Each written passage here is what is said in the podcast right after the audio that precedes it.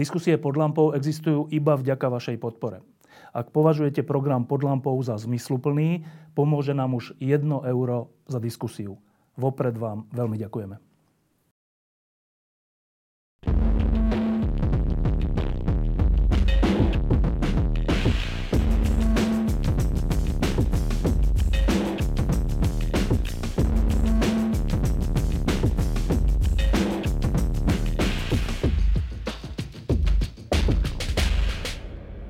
V dnešnej lampe sa znova vyhneme, aspoň teda myslím, aktuálnej politike a skúsime sa pozrieť do vesmíru z dvoch dôvodov. Jeden dôvod je ten, že pred pár dňami vyštartovala a potom vybuchla jedna raketa a teraz je taký vo vzduchu otáznik. Ľudia, ktorí to veľmi nesledujú, tak možno si myslia, že to bolo nejaké nešťastie, iní si zase myslia, že to bolo riadené, tak troška si dáme do toho poriadok, že čo sa to vlastne stalo zo SpaceX, to bol SpaceX.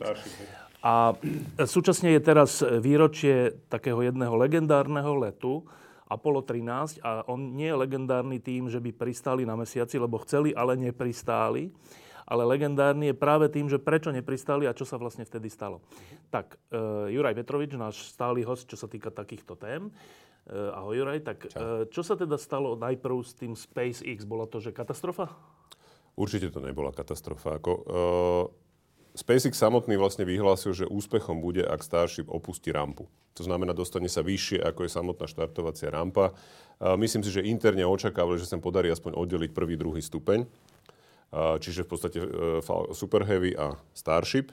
To sú tie dve časti, z ktorých sa to skladalo. To už sa nepodarilo. Už v podstate z tých snímkov alebo z tých záberov pri štarte bolo jasné, že nefungujú všetky motory, lebo tam je tridsaťtri motorov Raptor. Čo ale nezabránilo tej rakete ako stúpať, len teda stúpala podstatne pomalšie, než sa očakávalo. Trvalo to viac ako minútu, alebo tak, hej? Trvalo to oveľa dlhšie, hej, lebo normálne trvá ten odlet od rampy nejakých dvadsať sekúnd, možno aj menej. A, lebo naj, naj dlhšie, v podstate najkritickejšia fáza je naozaj ten štart pri tej rampe. Či tá raketa vôbec sa dostane tak ďaleko. A z toho, čo som teda ja zachytil, tak išlo v podstate potom o riadené e, zničenie tej rakety z dôvodov bezpečnosti.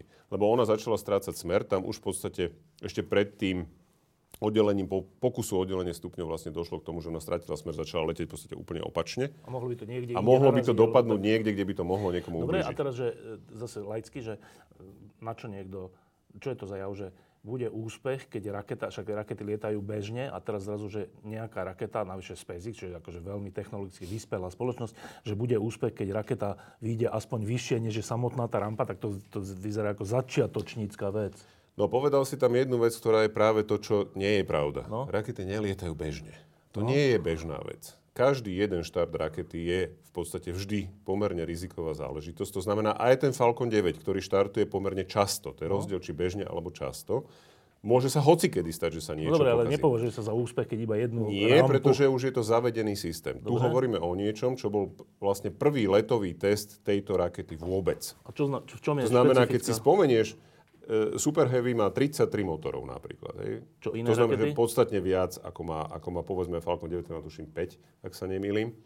A dobre, NASA sa vybrala iným smerom, tam má oveľa väčšie motory, preto je ich menej. To si potom môžeme povedať, lebo to súvisí aj s Apollom.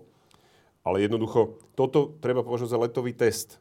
Keď sa pozrieš, koľko rakiet vybuchlo NASA v šesťdesiatych rokoch, než sa podarilo v podstate dostať rakety do stavu, že nevybuchovali pri štarte, tak bolo obrovské množstvo. To znamená, že dôležité sú dáta, ktoré sa podarilo nazbierať počas letu tej rakety, ešte kým letela správnym smerom a správnym spôsobom. Pretože na základe toho, aj z vyhodnotenia toho, prečo sa vlastne stala tá nehoda, ja som zatiaľ nečítal oficiálne stanovisko, čo presne sa stalo, tak sa dá v podstate zlepšovať tá raketa tak, aby možno už ďalší štart dopadol dobre. A v čom je výhoda, alebo čo je to, v čom je to prelomové, že je tam namiesto štyroch alebo piatich motorov tridsať? Takto, táto raketa je v podstate najsilnejšia momentálne vôbec. V histórii? Je, áno, je silnejšia dokonca ako es el es, ktorú postavila NASA, čo sme sledovali, keď Orion letel okolo mesiaca. Ne, o niečo silnejšia. Je to také trošku, že... A to že... je prečo? Na to dobré? No cieľom je samozrejme lety do, do vzdialeného vesmíru. To znamená, potrebuješ ty dostať na obežnú dráhu pomerne veľkú hmotnosť. Aj doprava veľkých nákladov na obežnú dráhu, pretože to má nosnosť vyše sto ton, to znamená, to už je pomerne veľa. Dnešné Falcon deväť má, má niekoľko desiatok tón a rozhodne nie vyše sto tón. Dobre, čiže tento let, alebo teda tento, tento kratučký let s výbuchom bol vlastne prípravou na to, aby sme mohli ako ľudstvo vynášať do vesmíru, na mesiac, na Mars, neviem kam, veľké náklady? O to no, ide? Buď na obežnú dráhu veľký náklad, alebo menší náklad do väčšej vzdialenosti. To znamená, či k mesiacu, alebo na, k Marsu. Čiže to nie je, že je rýchlejšia tá raketa, že má viac motorov. To je len nie, ide nie, o to, že to koľko nosnosť, uniesie. To je nosnosť. To nie je o rýchlosti, lebo ty potrebuješ dosiahnuť len tú prvú kozmickú na obežnú dráhu, to znamená sedem celá šesť kilometra za sekundu. A tá rýchlosť je daná fyzikálne. To nie je, že teraz budem lietať rýchlejšie, tak budem, neviem, hej, keď budem lietať rýchlejšie, budem nižšie. Čiže zase naopak, keď už som na obežnej dráhe, tak čím viac spomalím do určitej miery, tak tým idem vyššie. Dobre. A cieľom teda je čo, Mars? No Musk deklaruje, že Mars, Starship v podstate by sa mal používať aj ako pristávací stupeň na mesiaci. To znamená v podstate od, od Gateway, čo je vlastne, čo bude orbitálna stanica mesiaca, je vlastne tieto lode, bez toho spodného stupňa, mali pristávať na mesiaci a voziť vlastne ľudí a náklad naspäť potom aj na tú orbitálnu stanicu mesiaca. Dobre, čiže to... Čiže, na to už má SpaceX kontrakt. Čiže nie je to tak, ako na, na prvý pohľad, že niečo, o, nie, o niečo sa Musk snažil a vybuchlo to. Nie, nie, nie. Oni tú raketu zrušili, teda zničili v podstate cielene a nazbierali dostatok dát, pretože oni dokonca, tá raketa letela až dlhšie, ako je v podstate to najvyššie dynamické zaťaženie. To znamená vlastne kombinácia rýchlosti a odporu vzduchu. A tá raketa už bola nad tou oblasťou. Ak si pamätáš štarty raketoplánu, tam, tam vždycky bolo, že prepare for max Q. A to max Q je presne to maximálne dynamické zaťaženie celej tej, celého toho stroja. To je kritický moment? To je kritický moment, ktorý v podstate otestuje štruktúrálnu pevnosť tej rakety ako takej. A tá vydržala. To znamená, že už tento napríklad bod je pre SpaceX dôležitý, že vlastne tie výpočty a simulácie, ktoré sa robili, sedia s tým, čo je realita. Dobre, lebo ja som sledoval to video, alebo mm-hmm. čo to bolo, video neskôr, a to bolo také zaujímavé, že, že prvá správa bolo, že vybuchlo to, tak som mm-hmm. si to pozrel a tam tí ľudia, zrejme teda z toho strediska, alebo z tej, z tej firmy, no, zo SpaceX, áno, kričali nadšením. To je trošku taká kultúra v tom SpaceX, že v podstate čokoľvek sa stane, tak tam... Ale kričali nadšením, tak myslím, taký... že keď, to, keď sa to zdvihlo, keď, keď ešte tak... ďalšie áno. išla, takže... Dobre, tak e, to je len na vysvetlenie toho, že čo sme uh-huh. videli a možno nechápali viacerí. A teraz k samotnému tomu Apollo trinásť. Ehm, to je taká legendárna vec, dokonca je o tom kniha a film známy s Tomom Hanksom. Uh-huh. E, tak, e, Apollo trinásť naznačuje, že to je, to je, bolo od Apollo jeden až po Apollo trinásť boli všelijaké lety, hej? Uh-huh. E, a, teda... Ako sa to vyvíjalo? Prečo, v akom štádiu bolo to, že Apollo trinásť? Apollo trinásť mal byť tre, malo byť tretie pristátie na mesiaci. Apollo jedenásť bolo prvé. Apollo dvanásť pristálo na mesiaci. Tam bol v podstate, tam bol Pete Conrad a Al Bean. Dokonca sa podarilo pristáť len tristo metrov od sondy, ktorá pristála na mesiaci rok predtým. Takže to boli v podstate úspešné lety. A Apollo trinásť bolo iné tým, že nemalo pristávať e, niekde v okolí alebo v oblasti mesačného rovníka. To je dôležité, lebo na mesiaci okolo rovníka sú väčšinou tie moria, takzvané, ktoré sú zložené v podstate z bazaltovej lávy. Čiže tam už geologicky veľmi nebolo čo skúmať. A teda Apollo trinásť mala byť prvá misia, ktorá by pristála v pohorí Fra Mauro na mesiaci. A za tým účelom ale museli zmeniť dráhu. Lebo tá dráha, ktorú používalo aj teda všetky v podstate dovtedy, čiže osem, desať, jedenásť a dvanásť, to boli Apollo, ktoré leteli k mesiacu, osmička ho obletela, desiatka tiež. A jedenástka pristála, dvanástka pristála, tak trinástka musela tú dráhu zmeniť tak, že už nebolo možné bez akejkoľvek pomoci vrátiť sa naspäť k Zemi. Oni počas letu urobili, proste zapálili motor e, servisnej sekcie na pár sekúnd v podstate a zmenili tú dráhu tak, aby sa dostali na obežnú dráhu okolo mesiaca, tak aby mohli pristať v tom pohorí. Potom, že potom by sa nemohli dostať k Zemi? Či čo si dostali, no nedostali by sa voľným letom k Zemi. Tie všetky, všetky lety predtým boli urobené tak, že keby si ty, keď si odštartoval k mesiacu a už by si nič nerobil, obletel by si mesiac a vrátil by si sa k Zemi. Tá dráha bola tak navrhnutá. Isté s nejakými drobnými korekciami. Tu už to neplatilo. Tu keby e, nič nerobili, tak obletia mesiac, to je v poriadku, ale minuli by Zem asi o šesťdesiat tisíc kilometrov a odleteli by proste do vesmíru. Dobre. No. To je dôležité práve preto, kedy sa aj stala tá nehoda potom. Dobre, a teda cieľom Apollo trinásť bolo pristáť na mesiaci, na, teda na inej časti než dovtedy, kvôli geologickým veciam. Geologický prieskum. Posádka Apollo trinásť bola prvá, ktorá dostala, že fakt, že fest geologický výskum, akože výcvik pre terénny výskum geologický. Tam uh, Jack Schmitt bol jediným vedcom vlastne v programe Apollo. Jeho učiteľ Lee Silver z Caltechu sa nechal presvedčiť, že aby astronautom urobil výcvik terén, na terénnu geológiu a práve táto posádka bola prvá, ktorá ten výcvik dostala. Čiže oni boli reálne pripravení na to, že zbierať vzorky, nielen tak, že vidím kameň, zoberiem ho, ale v kontexte a proste to, čo, to, čo geológovia, pre geológov je zaujímavé. Dobre, no a teraz tá, to Apollo trinásť, tá samotná raketa bola iná ako tie predtým? Nebolo? Nie, Apollo trinásť bolo úplne rovnaká raketa, ona si len niesla v tom servisnom module jednu drobnosť z minulosti. A to je práve na tomto... Tam sa pekne ukazuje, že to nikdy nie je, že jedna veľká vec, ktorá sa stane. V tom servisnom module bola jedna... Čo je to servisný modul? Servisný modul, mm-hmm. môžeme si ho ukázať inak. To si môžeme ukázať, ja to tu nájdem. Servisný modul je jedna z častí rakety, alebo teda lode Apollo, ktorý...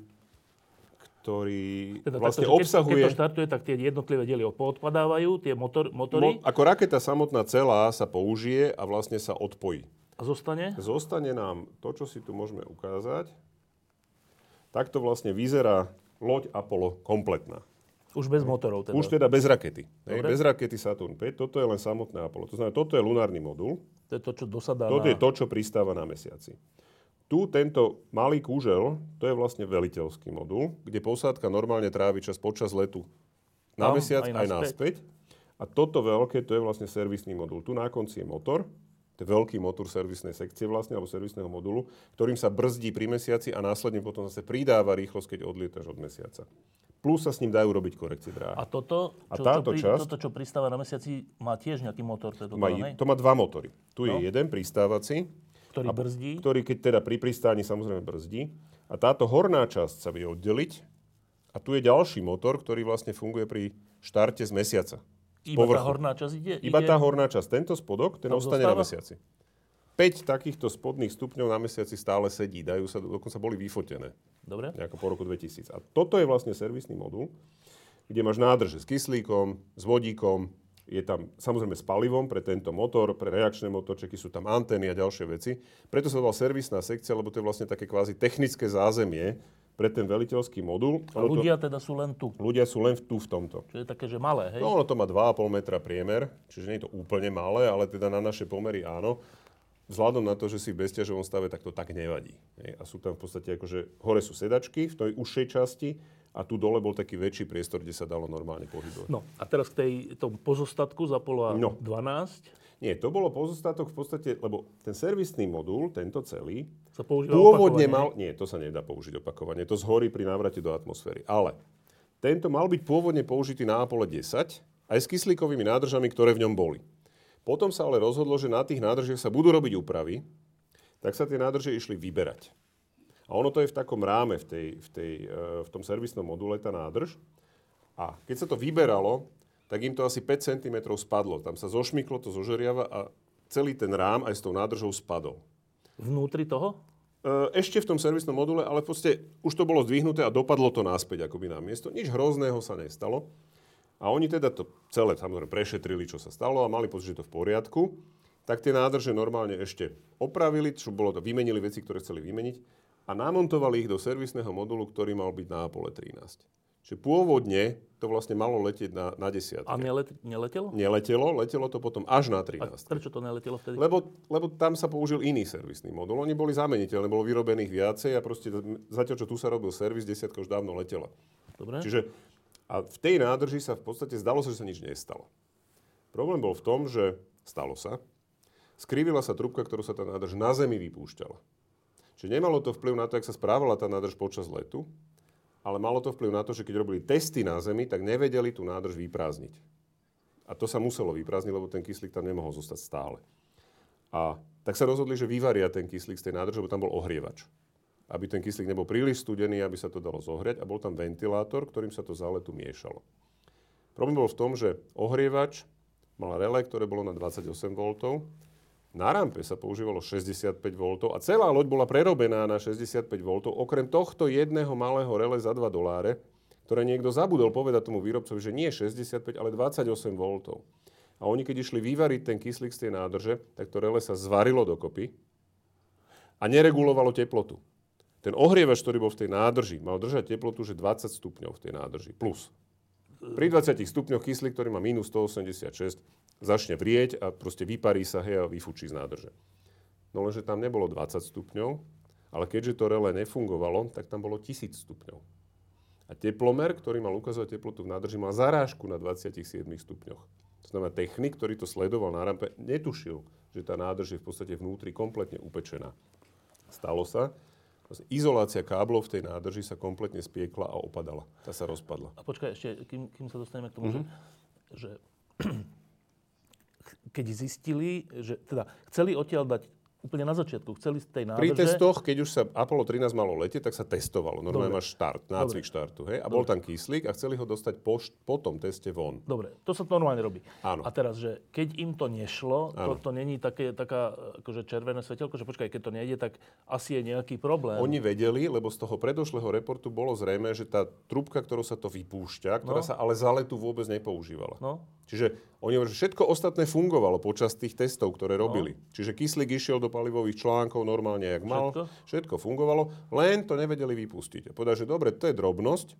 Opýtali sa Lovella, že či s tým má problém. On povedal, že nie. Že to, okay, to, keď to, je... to bol veliteľ letu, Jim Lovell. No.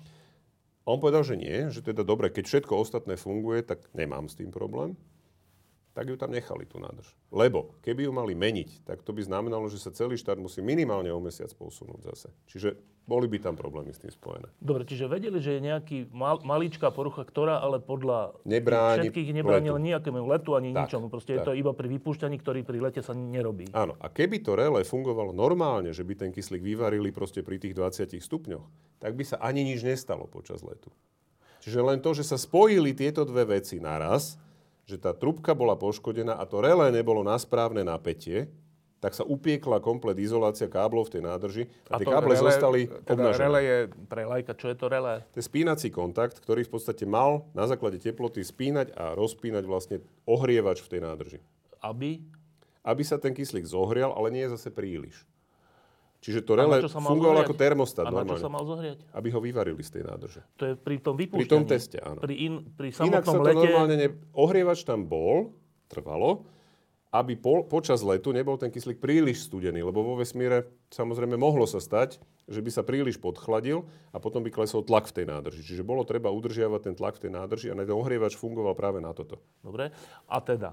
štartuje Apollo trinásť, mysliac si, že všetko je v poriadku. Že síce tam je nejaká trúbka, ale tá sa používa iba pri vypúšťaní, čo my počas letu nikdy neurobíme. Dobre, a iné, iné všetko funguje. Dobre, a teraz, uh-huh. keď, keď hovoríš, že teda dôležitosť tej nádrže je v tom, že to je kyslík, ktorý je na dýchanie. Teda, hej? No, dôležitosť je hlavne, že to je kyslík na výrobu elektriny. Aha, nie na dýchanie. Aj na dýchanie, ale na dýchanie ho spotrebuješ pomerne málo. Najväčšia spotreba bola na výrobu elektriny, lebo Apollo malo presne v tomto servisnom module malo tri palivové články, ktoré vyrábali elektrinu. Oni nemali vôbec solárne panely, čo dneska majú v podstate normálne vesmírne lode. To znamená, že elektrina na Apollo sa vyrábala tak, ako sa dneska hovorí, veže vodík a, a palivové veže auta no. a tak ďalej. Palivový článok, kde išiel vlastne kyslík, vodík, vznikala elektrina a voda. Dobre. A voda bola rovnako dôležitá, pretože to vodou sa chladila elektronika v celej lodi. Dobre, čiže... čiže te, voda tá... a elektrina boli dôležitejšie, ako kyslík na dýchanie. Dobre, dobre. A na to tam ten, tá, tá nádrž kyslíková bola. Mm-hmm. Teraz oni štartujú a už vtedy bolo, bola, bola táto nádrž vlastne nefunkčná? Nie, ona fungovala normálne. päťdesiatpäť hodín sa nič nedialo. Dokonca oni ju aj miešali a nič sa nestalo. Tam bola len otázka, že v tej nádrži boli holé káble, ktoré viedli k tomu ohrievaču a k ventilátoru. Čo znamená holé káble? Bez izolácie. Lebo? Tá izolácia zhorela v tej nádrži, ale keď sa to vyvarilo. Ale káble fungovali? Káble fungovali. No ten kábel, to je medený drôt, ten nemá prečo nefungovať, aj keď je ponorený v, v kvapalnom kyslíku. Len problém bol v tom, že hrozilo, že ak by sa k sebe priblížili neizolované káble, tak preskočí iskra. To už problém je potom. Dobre. No. Ale čiže nemajú sa v normálne... zásade prečo priblížiť. Pri otrasoch, pri štarte no, pri sa otrasoch. Môže stať úplne hocičo. No, ale nestalo sa. No na začiatku nie. Dobre. Čiže letíme, mm-hmm. koľko? päťdesiatpäť hodín. Čiže... sa nič nestalo. Čiže vyše dvoch dní Apollo trinásť normálne letelo. Koľko bolo treba? Oni boli, tú mapu tu tiež niekde máme, Oni, im chýbal asi deň, ani nie, necelý deň im chýbal vlastne k... Čiže už videli veľmi veľký mesiac pred sebou. Pomerne dosť, áno. To nie je dobrý obrazok, nevadí. Proste boli už... Normálny let trval asi tri dni. Približne. A oni boli už v dvoch tretinách. No dva dni a niečo, dobre. Čiže áno. Čiže v tom, že všetko funguje, žiadny mm-hmm. problém. A zrazu? No a to bolo tak, že vlastne bol prenos televízny, ktorý ale nikto nechcel prenášať, lebo už nebolo to záujem. Čiže dokonca len v, vlastne v tom centre v Houstone si to mohli pozrieť rodinní príslušníci, lebo televízie to odmietli, že nemajú záujem. Tak niečo dali a potom už netrebovali. Nedali nič, že len do, do večerných správ, že možno niečo dajú, akože z ostrých. A po skončení toho prenosu vlastne mali ísť astronauti spať. Cieľom, cieľom vlastne Mission Control bolo vždy urobiť všetko predtým, než pôjdu spať tak, aby ich nebudili nejaké alarmy. A jeden z alarmov, ktorý sa pravidelne zvykol ozývať, bolo práve to, že v tých nádržiach bola nehomogénna zmes plynu a kvapaliny. Lebo v tom bezťažovom stave sa ti to nerozdelí a potom nefungovalo riadne meranie vlastne stavu tej nádrže a keď to zahaprovalo, tak tam potom hučal alarm v kabíne a budilo to astronautov. Čiže vždy bola snaha pred spaním zamiešať všetky nádrže. Oni keď sa zamiešali, tak sa to zhomogenizovalo a čo, potom čo to meranie zamiešalo? Fungovalo. Obsah v tých nádržiach. Čo, čo aj vodík, aj kyslík. Med, tam bol normálne ventilátor. Nie. Tam bol v každej nádrži bol ventilátor. Malinký, ktorý vlastne dokázal tú nádrž premiešať, čiže vodíkovú zhomogenizoval. A vodíkovú kyslíkovú. Zvlášť, kyslíkovú zvlášť. Každej tej nádrži. Boli dve vodíkové, dve kyslíkové. A čo tam premiešal? Však tam bol len vodík a len, len kyslík. No ale kvapalina a plyn. Ja v tomto zmysle, tá zmes, aby, to bola, uh-huh, aby bola homogénna, hej, lebo však si v bezťažovom stave, čiže ono sa ti to neoddelí, nemáš hladinu. Hej. A aby, sa meranie, aby meranie fungovalo, tak bolo treba to proste pomiešať. Dobre, to urobili. A toto urobili. No a presne v tom čase sa stalo to, že tie káble nejaké v tej kyslíkovej nádrži číslo dva sa dostali tak blízko, že medzi nimi preskočila iskra. Dostali sa blízko zrejme tým miešaním tej, no, tej zmesi, hej? No aj tým, ale hlavne tým, že vtedy v nich bol prúd. Inokedy mohli byť kľudne aj opreté o seba, nič by sa nestalo.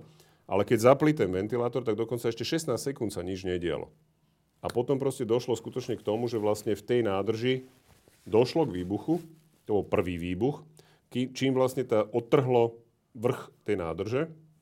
No a v tom momente samozrejme ten kyslík kompletne sa splynil a vyrazilo vlastne celý panel na tom servisnom module smerom von. Smerom kam? Smerom von do priestoru. Akože do vesmíru? Áno. Čo, tam Aj. bola diera? Tam bola normálne, tam bola obrovská diera, potom v podstate tam zostala len, samozrejme, že bolo poškodené aj vnútorné ešte potrubia, káble a tak ďalej, ktoré boli v tom jednom priestore.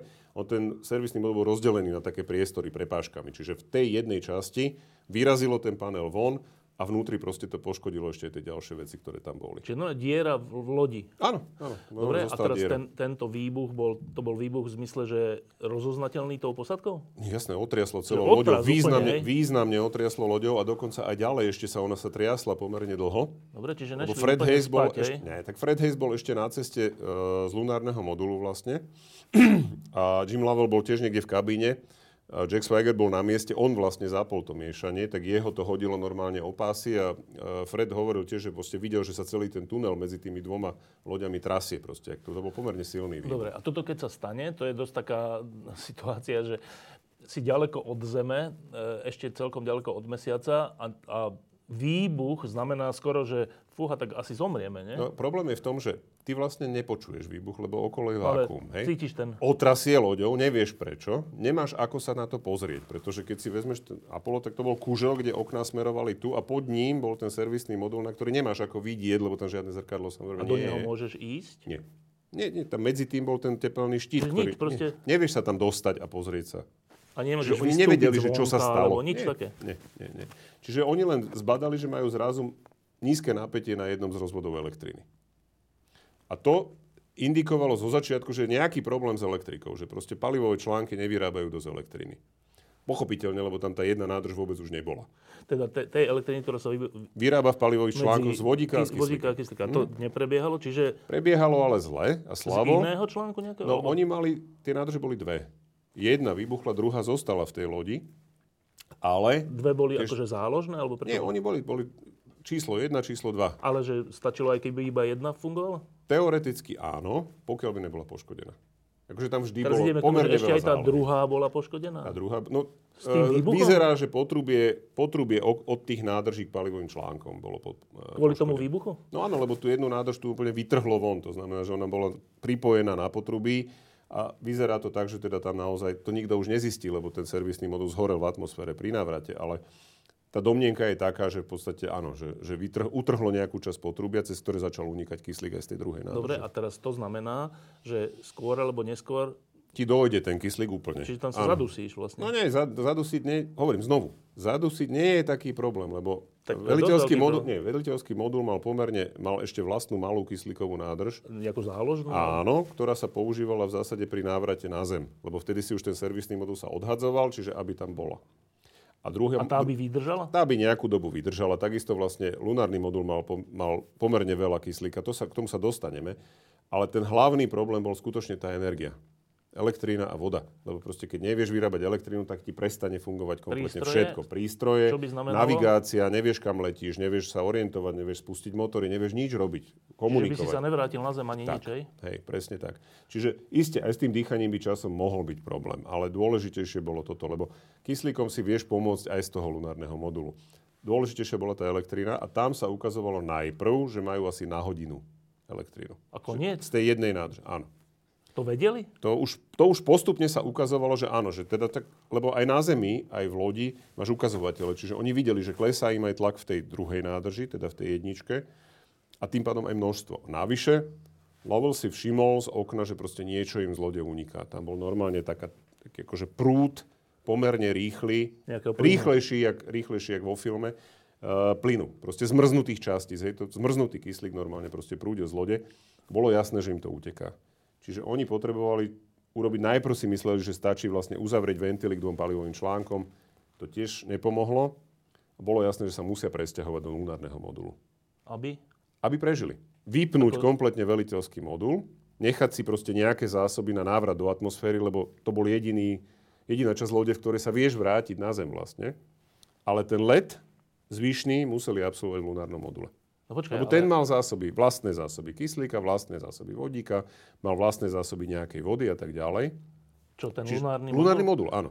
Počkaj, ale dobre, že e, letím na mesiac, hm? výbuch, vidím že, uniká, vidím, že mi klesá elektrika. Dobre, tak presuniem sa do toho lunárneho modulu, modulu no. ktorý je určený v skutočnosti na to, že mám ísť na mesiac, ale to už ne, to Tomu už neriešim. Tomu si ešte povieme, áno. To už, no to teraz neriešim, nemám hej? inú možnosť. Nie, takto. Ten scenár sa totiž preberal, že keby došlo k vážnemu zlyhaniu veliteľského modulu, tak áno, dá sa použiť lunárny modul ako záchranný čln. Ale že už bolo jasné, že nejdeme na mesiac. To... No jasné. Že ideme sa vrácať. V momente, keď, v momente, keď zlyhal minimálne jeden palivový článok, bolo jasné, že nemôžu ísť na mesiac, Dobre. Lebo to bolo v pravidlách misie, že musia všetky tri fungovať. Dobre.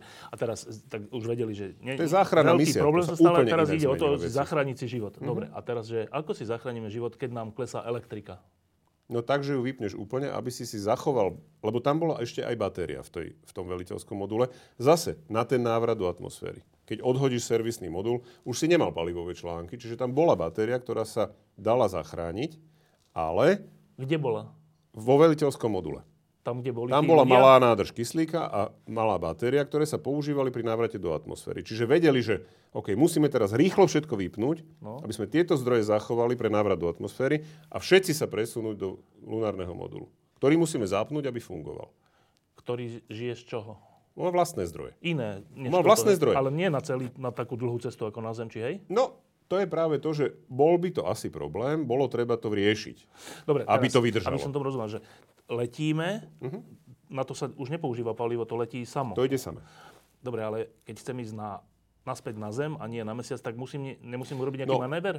Dostávame sa k tomu, čo som hovoril predtým. Keďže tá dráha už nebola dráhou voľného návratu, musíš použiť nejaký motor, aby si sa na tú dráhu toho voľného návratu vrátil. Čo to je, čo to je dráha voľného? Čo... Dráha voľného návratu je to, čo som hovoril, že odštartuješ, letíš okolo mesiaca a bez čohokoľvek sa vrátiš naspäť k Zemi. Jak je to možné? Sir Isaac Newton to tak vymyslel. Čo, čo znamená, že so, letíš, teraz ideš gravitáciou mesiaca, ťa to, ťa to akože obtočí. Ťa to vráti naspäť. A áno. potom ťa to na tú Keď istú správne, dráhu? Nie na tú istú dráhu, ale naspäť k Zemi, lebo však aj tá Zem sa medzi tým posunie. No, tak a to sa dá to vypočítať. Pre, to sa dá presne vypočítať. Tým Keď výbuchom sa neod, smerom... neod, neod, nie, neodklonili? Nie, nie veľmi. Čiže keby nič nerobili... Tak by ne... Nie, práve preto, že oni už neboli na takejto dráhe. Á, dobre, dobre. Oni leteli inám. Tí predošli, keby nič nerobili, tak to sa tak proste sa samé vráti, nemusia Áno. nič robiť. Áno. A na čo tam je ten vodič? Tam není žiadny vodič. A oni tam boli hlavne na to, aby na tom mesiaci pristali. Ja rozumiem, ale v bežných letoch, že fakt nemusia to takzvané e, riadiť? No, riadi sa to, robia sa drobné korektúry tej dráhy, aby bola presná. E, lebo ty potrebuješ trafiť pomerne presne k mesiacu, aby ti fungovala aj tá gravitačná v podstate pásca, do ktorej ty spadneš.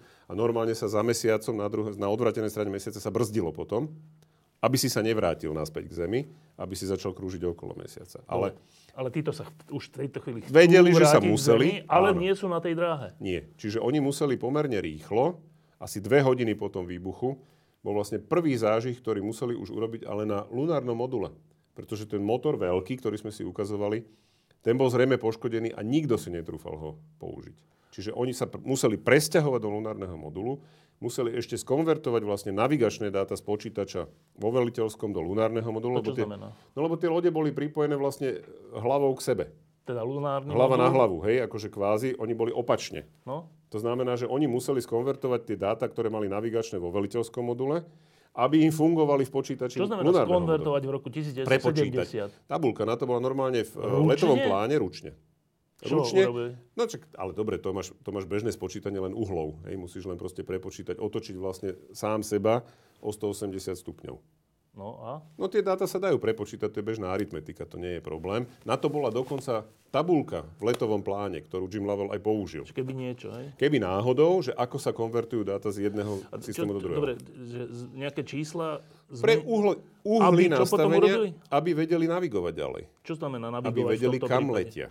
kam letia a ako korigovať svoju dráhu. Lebo to im tie chceš... prístroje neukazujú? No ukazujú, ale v tom veliteľskom module. Lunárny modul bol normálne vypnutý. Ale keď ho zapli? Museli ho zapnúť a museli do neho zadať tie dáta vlastne, že kde sú. Svoju polohu im mu zadať aj rýchlosť, smer. On to smer, nemá automaticky? Rých... Nemá ako. Keď ho vypneš, tak ho potrebuješ zorientovať, lebo ten po... on nemá odkiaľ vedieť, že kde, si, kde sa ty nachádzaš, keď si ho zapol. On nemá oči ani nič proste. Dobre. To znamená, že ty si potreboval mu zadať, že som tu a letím takouto rýchlosťou, takým smerom. A v tom momente ten počítač už od toho bodu ďalej ti vedel potom povedať, že keď si mu potom povedal, že dobre, ale chcem teraz letieť, že o tri metre za sekundu rýchlejšie a týmto smerom, takto ten počítač už vedel urobiť sám. Že nasmeroval správne loď, zapol motor na, na, na, na správnu chvíľku. Dobu a proste dobre, posunul a, ťa správnym smerom. Dobre, a teda ich úlohou bolo, že skonvertovali dáta, aby sa, aby sa ten lunárny modul zorientoval. Rýchlo sa presťahovať do lunárneho modulu, zapnúť ho, čo normálne trvalo tri hodiny, mali na to pätnásť minút. Dobre. Lebo hrozilo, že proste minútu elektrinu v tom veliteľskom module. A potom sa pripraviť na to, že dobre, musím čo najskôr vlastne sa vrátiť na tú dráhu, ktorá ma už potom samého vráti k Zemi. Dobre, a ten... ten... ten predok, teda ten modul, ktorým mali v skutočnosti na mesiac, uh-huh. zrazu bol ten, ktorým pôjdu na Zem. To on ano. Je na to vybavený? No, e, nie úplne.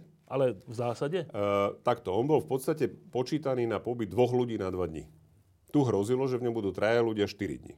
To znamená, kvôli že... kyslíku a takýmto veciam. Kvôli kyslíku, vode a tak ďalej. Miesta tam bolo tak, že no keď si, jak sme si hovorili, že je tam ten štartovací modu, motor, tak on mal taký veľký kryt v kabíne, ktorý trčal do kabíny, tak na ňom sedel ten tretí astronaut, lebo on inak nemal miesto v tom lunárnom module. Dobre, a teraz, že oni sa presťahovali do toho pred, predného, do tej mm-hmm. prednej časti, tu zadnú zahodili, alebo išli nie, s ňou? Nie, nie, nie. Všetko zostalo pokope. To, to, to sa nedalo, že by to zahodili? Nebolo to jednoduchšie? Mo, nie, nebolo by to jednoduchšie. Takto. Lunárny modul mal väčšinu zdrojov v tej pristávacej časti, čiže tu si nechcel odhodiť. No. Nádrže, batérie, všetko bolo tam. A takisto zase servisný modul nechcel nikto odhadzovať, pretože ten chránil vlastne tepelný štít, ktorý slúžil na pri, pristávanie cez atmosféru na Zemi. Lebo to bolo vlastne medzi veliteľským a servisným modulom bol ten tepelný štít. No. A ten bol vlastne chránený. Tam bol normálne ešte takisto izolácia, ktorá chránila ten tepelný štít. Čiže aby v tom odhodilo... vesmírnom... No, on by bol vystavený tým veľmi nízkym teplotám a bolo tam riziko, že by mohol popraskať v tých nízkych teplotách. On na to nebol stavaný, aby dva a pol dňa bol proste...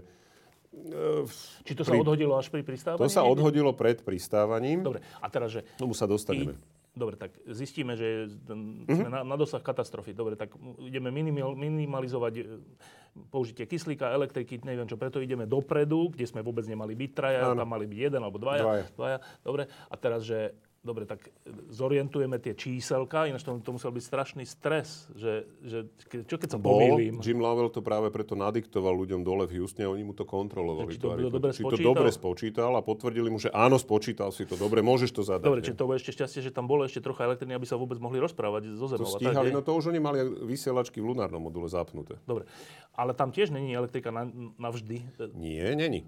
Tam bola batéria, ktorá v podstate mala nejakých tisícosemsto amperhodín, čo znamená, že by im vydržala možno nejakých tridsať hodín, možno deň. Ale oni sú, určite nie dva a pol dňa. Oni sú tri dni od Zeme. dva a pol dňa, hej. No. Takže bolo treba znížiť spotrebu elektriny. Ja... Natoľko, aby tá batéria vydržala až. Aspoň návrat. Trocha. No. A čo, čo znamená znížiť spotrebu? Z päťdesiatpäť amperov na dvanásť amperov. A čo, čo máš urobiť? Znamená, vypneš úplne všetko. Čo napríklad? Okrem kúrenie, počítač, ale časom. Ten potrebuješ? No, na začiatku ho potrebovali a on aj zostal pomerne dlho zapnutý. A vypínalo sa všetko až po druhom zážihu, ktorým urýchlili tú cestu naspäť. Oni keď obleteli mesiac, tak dve hodiny po tom, čo mali vlastne najbližší bod kvázi k mesiacu, tak po dvoch hodinách skoro minútu horel ten motor aby? pristávací, aby urýchlili tú cestu k Zemi. Lebo? Oni ju skrátili o desať hodín. Lebo? No, jednak aby šetrili zdroje, aby vydržali tie zdroje, aby vydržali batérie, aby vydržala voda. Takže bolo, cieľom bolo ono tých verzií, ako skrátiť, lebo bolo viac. Ale tie prvé dve, ktoré, o ktorých sa uvažovalo, presne mali v sebe, že odhodím aj servisný modul. A tam bolo riziko, že ten tepelný štít sa po, poškodí. Takže to čo nakoniec... Čo by vadilo pri pristávaní až? Ako čo ti pomôže, že doletíš skôr, keď nakoniec horíš v atmosfére. Čiže, čiže nakoniec sa rozhodlo, že bude to tá kvázi najpomalšia verzia, že len o desať hodín predĺž, skrátia ten let. Ale že teda zostane tá loď celá poskladaná, tak jak bola. A o desať hodín skrátiť stačilo? Na, stačilo. Na to, že oni to, pri, keď drasticky zniží spotrebu elektriny, plus oni mali z Apollo jedenásť napríklad skúsenosť, lebo Apollo jedenásť, keď sa vrátili z mesiaca, tak tú hornú časť toho lunárneho modulu nechali na obežnej dráhe zapnutú. A sledovali, čo sa stane, keď dôjde voda na chladenie. A zistili, že ešte šesť hodín potom, čo došla už úplne všetká voda na chladenie elektroniky, ten modul stále fungoval. Čiže oni mali nejakú skúsenosť, že ten lunárny modul vydrží viac, než boli nejaké projektové... Ten, v ktorom teraz ten, sa traja boli. Hej. A vydrží čiže, znamená čo? Že tá elektronika nezlyha, že sa neprehreje, že to ne, neprestane fungovať. Čiže oni vedeli, že aký je približne čas, koľko vydrží ten lunárny modul s tými zdrojmi, ktoré mali na Apollo. Dobre, čiže e, skorigovali dráhu tými mm-hmm. nejakými motorčekmi, ktoré... Ktoré, Oni tom, zapalili ten pristávací motor na lunárnom module. Ktorý je ale, napo- ktorý je ale spojený s tým, kde, ten motorček kadial, kadial... Ten motor bol že... na druhej strane, on našťastie mieril na druhú stranu, lebo však keď si spomenieš, tak vlastne tie lode sú tak urobené, že tie trysky tých motorov smerujú do, do opačných smerov. Čiže oni namiesto tohto veľkého použili ten menší ale... pristávací, opačným smerom. No však oni tú loď zorientovali tak, aby to sedelo. Dobre, tým... To ešte vedel urobiť počítač. Dobre, tým dostali tú loď na, na tú dráhu, aby dráhu. Museli nič robiť a vracia sa to k Zemi. Ale od Zeme sme dva a pol dňa, máme elektriku, kyslík, neviem čo, na jeden deň. No. No tak, dobre, tak z toho vyplýva, že sa zadusíme a, z, a neviem, zamrzneme. Áno. Dobre, tak čo ideme urobiť? Vypneme všetko, čo sa dá. No ale čo, čo môžeme vypnúť? Môžeš vypnúť kúrenie. A tak zamrzneš. No nie úplne, lebo zase nejaké teplo v tá, tá loď si udrží. No tak dobre, však to kúrenie je tam na to, aby si nezamrzol. Tá loď je izolovaná, to není zase tak, no, že by to úplne sa chodilo. No tak samozrejme, že na to, aby ti bolo príjemne. Aby si mal tých príjemných dvadsaťpäť stupňov, však tam ne, nejdeš. No a keď to vypneš, ušianke. Tak to sa stane? No, takto. Slnko tiež nejakým spôsobom trošku ohrieva tú loď a nejakú dobu to vydrží. To má nejakú tepelnú kapacitu. Aj ten vzduch, aj ľudia, ktorí sú tam. To znamená, že ono to kúrenie bolo vypnuté, občas sa na chvíľočku, ale nie, nezapínalo sa vôbec. To proste rátalo sa. Tam bola teplota okolo štyroch stupňov. A oni boli... Oni boli v takých pomerne nepríjemných kombinézach zo sklenených vlákien, ktoré boli nehorlavé, ale teda malo to ďaleko od niečoho na, ohrie, na, na to, že by ťa to ohrialo. Čiže oni boli v štvorstupňovej teplote? Boli štvorstupňovej teplote. dva a pol dňa, hej. To sa dá prežiť? No, ako očividne áno. Tak keď si, keď si zase vojenský pilot a námorník, tak ako si zvyknutý na niečo a máš tridsaťpäť rokov, tak vydržíš. Ako je to také, že... Bolo to veľmi nepríjemné. Má to jednu výhodu. Keď si v bezťažovom stave a nehýbeš sa, tak telo si zohreje vzduch, ktorý je tesne pri ňom a vytvorí ti vlastne takú izolačnú vrstvu, ktorá kým sa nepohneš, tak tam je. To znamená, že oni keď napríklad išli spať do toho veliteľského modulu, kde bolo, že plus dva, tak keď sa im darilo, že vôbec sa nehýbať tak sa im podarilo vytvoriť si takú obálku takého teplého, teplejšieho vzduchu, v ktorom sa dalo ako tak aspoň zadriemať. Samozrejme, to žiadny veľký spánok nebol. Oni v tejto situácii išli aj spať? Museli. No ne, nedokážeš byť proste štyridsaťosem alebo koľko, sedemdesiat hodín proste hore. To... Dokážeš, nedokážeš? To sa nedá. Robil by si strašne chyby. Bolo dôležité, aby si aj oddychli. Tam dokonca vznikla, v riadecom stredisku vznikla pomerne intenzívna hádka o tom, že čo majú robiť najskôr, lebo po tom druhom zážihu, keď pridali plyn, tak práve to bolo o tom, že začať vlastne otáčať tú loď, aby sa ohrievala rovnomerne od slnka. Lebo to slnko ti to ohrieje. Troška. Dosť. Pomerne dosť. Práve preto ju bolo treba ohrievať, rotovať. Tá loď, keď letela k mesiacu, ona vždy rotovala. Tam ona, ale to riadil počítač, áno. Aby jedna časť nebola, že úplnom mraze a druhá nebola trvalo na slnku. Lebo keď si vezmeš, tak aj na mesiaci tam nie je atmosféra, ale cez deň je tam plus stodvadsať. Úplne normálne na povrchu teplota, keď je teda poludne na mesiaci. To znamená, to slnko dokáže tú loď pomerne silne zohrievať a preto v ňom musíš rotovať. Druhá vec bola, že by sa mali nájsť a tretia, že by mali oddychovať a vypnúť vlastne všetko. A nakoniec teda ale bolo na Jim Crancovi, aby rozhodol, že v akom poradí to urobia. Bol to Jim Cranc bol veliteľ, bol vlastne letový riaditeľ pre Apollo trinásť. Na jeden zemi? Z letových riaditeľov na Zemi. Hej.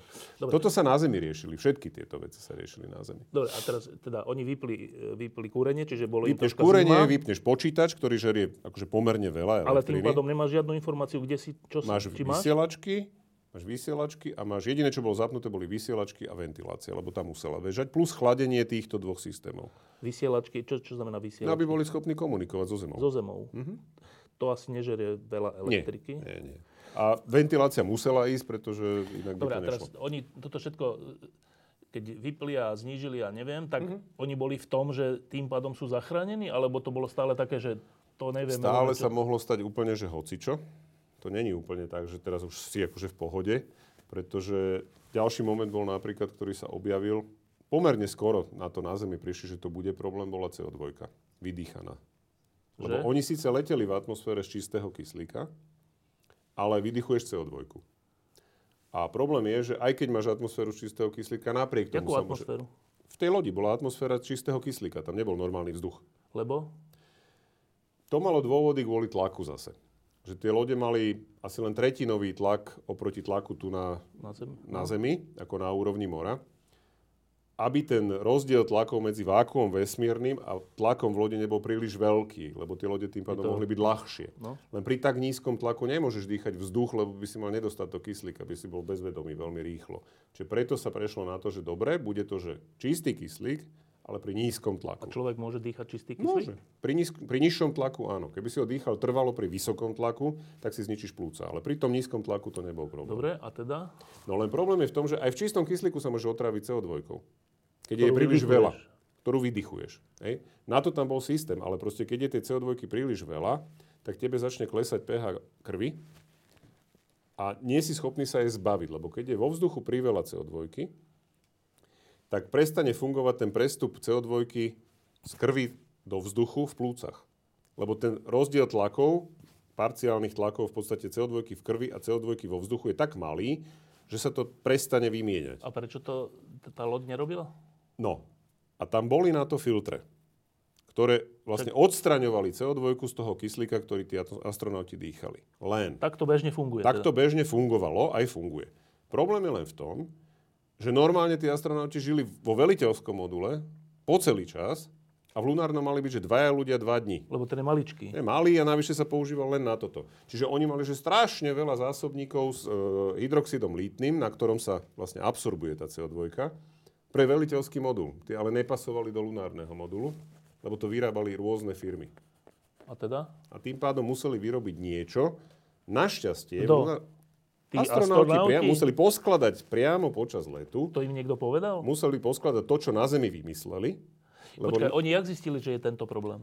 To vedeli ľudia, ktorí na mali na starosti tieto systémy, vedeli prakticky od začiatku. Že tam bude tento Jak sa problém. Dozvedeli, že sa musia presťahovať do lunárneho modulu, tak v podstate Ed Smiley, ktorý bol človek, ktorý toto mal na starosti, okamžite zvolal svoj tím, zobrali veci, to je vo filme pekne ukázané, že máš na stole vlastne to, čo majú astronauti na palube a že z tohto to musíme poskladať. Čo musíme poskladať? Filter, ktorý bude fungovať, vlastne filter z veliteľského modulu, aby fungoval v lunárnom module. Čo, ale ty nemôžeš ísť do veliteľského modulu, môžeš? Môžeš, on bol pripojený, čiže ve, tie filtre a veci si si vedel doniesť.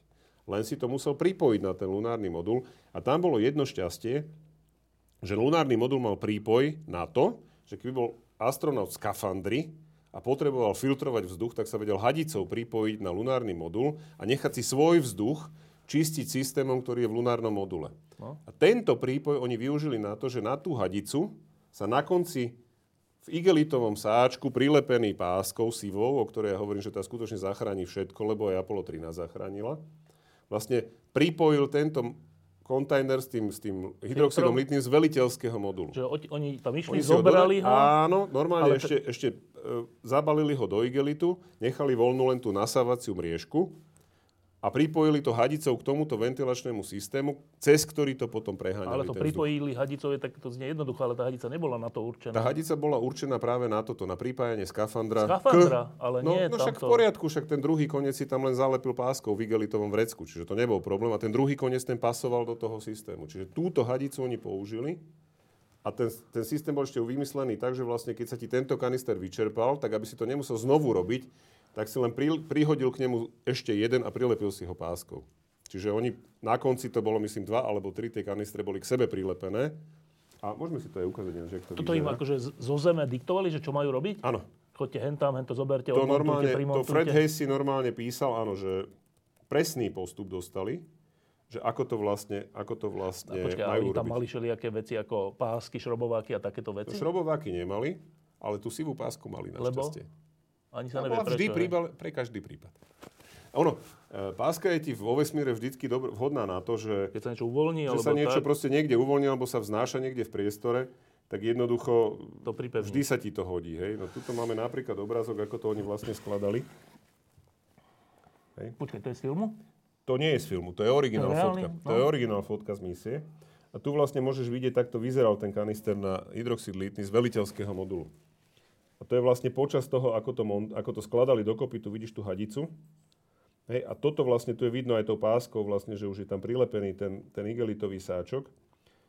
A toto boli tá nasávacia mriežka, kde vlastne, kde vlastne ten vzduch išiel cez ten kanister. Dobre, čiže toto je jedna z vecí, ktorá, ktorú bolo treba riešiť. Tie veci, ktoré bolo treba riešiť, to všetko zo zeme im hovorili, že teraz budete mať tento problém, ano. Musíte urobiť toto. Teraz budete... Oni ano. Netušili, že čo majú ale robiť. Ale tušili, že, tušili samozrejme, že sa takéto veci dejú, ale, ale proste jednoducho samozrejme na tom, v tom centre tam boli stovky ľudí, ktorí riešili tie jednotlivé problémy. Čiže samozrejme, že tam bola väčšia manpower, hej, alebo proste aj, aj ale oni ľudia, sami by to asi nevedeli urobiť, hej? Uh, nie, nie, určite nie. Určite nie všetko. Akože určite, niektorými vecami by si poradili určite, ale potrebovali rozhodne dobre, tú pomoc. Dobre, a teraz toto zeme. Im zo zeme hovoria, že robte toto, urobte mm-hmm. tamto, s tým, že aspoň v tom filme to bolo také, že aspoň, ak si dobre pamätám, že ani na Zemi nebolo jasné, že či prežijú, neprežijú, či to vydrží, nevydrží, či to hej? Nikto nevedel, to nikto nevedel, kým naozaj nepristáli. Dobre, čiže oni boli, v, tí, tí kozmonauti boli teda... V akom rozpoložení? Pozri sa, to boli všetko skúšobní piloti. To znamená, že to sú ľudia, ktorí boli trénovaní na to, že riešiť krízové situácie. Boli ešte naviac trénovaní potom tým astronautickým výcvikom v podstate na to, že sa takéto veci môžu diať. Takže ten výkon bol skutočne... Oni boli v šoku, alebo neboli v šoku? Neboli v šoku. Uh, to je presne to, čo Jim Lovell v mnohých rozhovoroch aj hovorí, že no, keby sme ostali v šoku, tak neprežijeme. Tam proste nastúpi, nastúpi ten výcvik a tí ľudia skutočne robili to, čo bolo treba, veľmi racionálne, veľmi, veľmi sucho. Ten film bol z tohto pohľadu trošku príliš dramatizovaný. Tam nikdy k žiadnej hádke nedošlo. Jediný krát, kedy Jim Lovell zdvihol hlas, bolo, keď prelietali okolo mesiaca. Už na teda, tej dobrej dráhe. Už teda? Na tej dobrej dráhe, ale ešte pred tým druhým zážihom. A teda Hayes aj, aj Swigert, ktorí boli prvýkrát tam v podstate, lebo Lovell tam bol počas Apollo osem, tak proste fotoaparáty pri oknách a teda snažili sa fotky pekné. Fotiť a pozerali samozrejme a on si teda tak sadol na ten kryt toho motora vzadu a nechal ich teda tam lietať. Ale potom začal postupne pripravovať ten zážih a tak sa tam okolo nich furt motal a furt oni doňho vrážali a vieš, tak to je malá kabína. A že to teda prestalo baviť a, a tam naozaj zvýšil hlas a hovorí, že páni, že teda aké sú vaše úmysly. Že teda, že čo plánujete, hej? Lebo ja mám v pláne teda túto dostať sa domov, hej? Tak, ako, tak to bol jediný krát, kedy aj na zázname počuje trošku úmyselne dvihol hlas. A oni sa ale samozrejme okamžite upratali a začali robiť, čo bolo dobre, treba. Dobre, a teraz, že boli rôzne možnosti, ako ich zachrániť. Teda na, zem, na Zemi vedeli, že buď to urýchlíme, alebo mm-hmm. odhodíme hento, tamto. To s nimi komunikovali? V podstate v tomto sú astronauti úplne závislí od Zeme. To znamená, nebolo ich úlohou určovať si, že ako to budú Viem, robiť. Viem, ale že tá Zem s nimi komunikovala? Že niečo, máte tri áno, možnosti? Niečo, nie. Mo- nie, nie, nie, nie. Oni dostávali už len pokyny, čo treba robiť. Dobre, Lebo... a oni si boli vedomí toho, že v akom sú stave? Že čo je to Jasné. za riziko? To všetko vedeli? To vedeli, to určite, že vedeli, že v akom sú stave. Oni vedeli, že ešte nejaká jedna drobnosť sa pokašle a je problém. A oni sa medzi tým stali ešte ďalšie veci. No. To bolo tiež také zaujímavé, že v podstate Uh, to súviselo s tým, že v lunárnom module si nemal palivové čerpadla.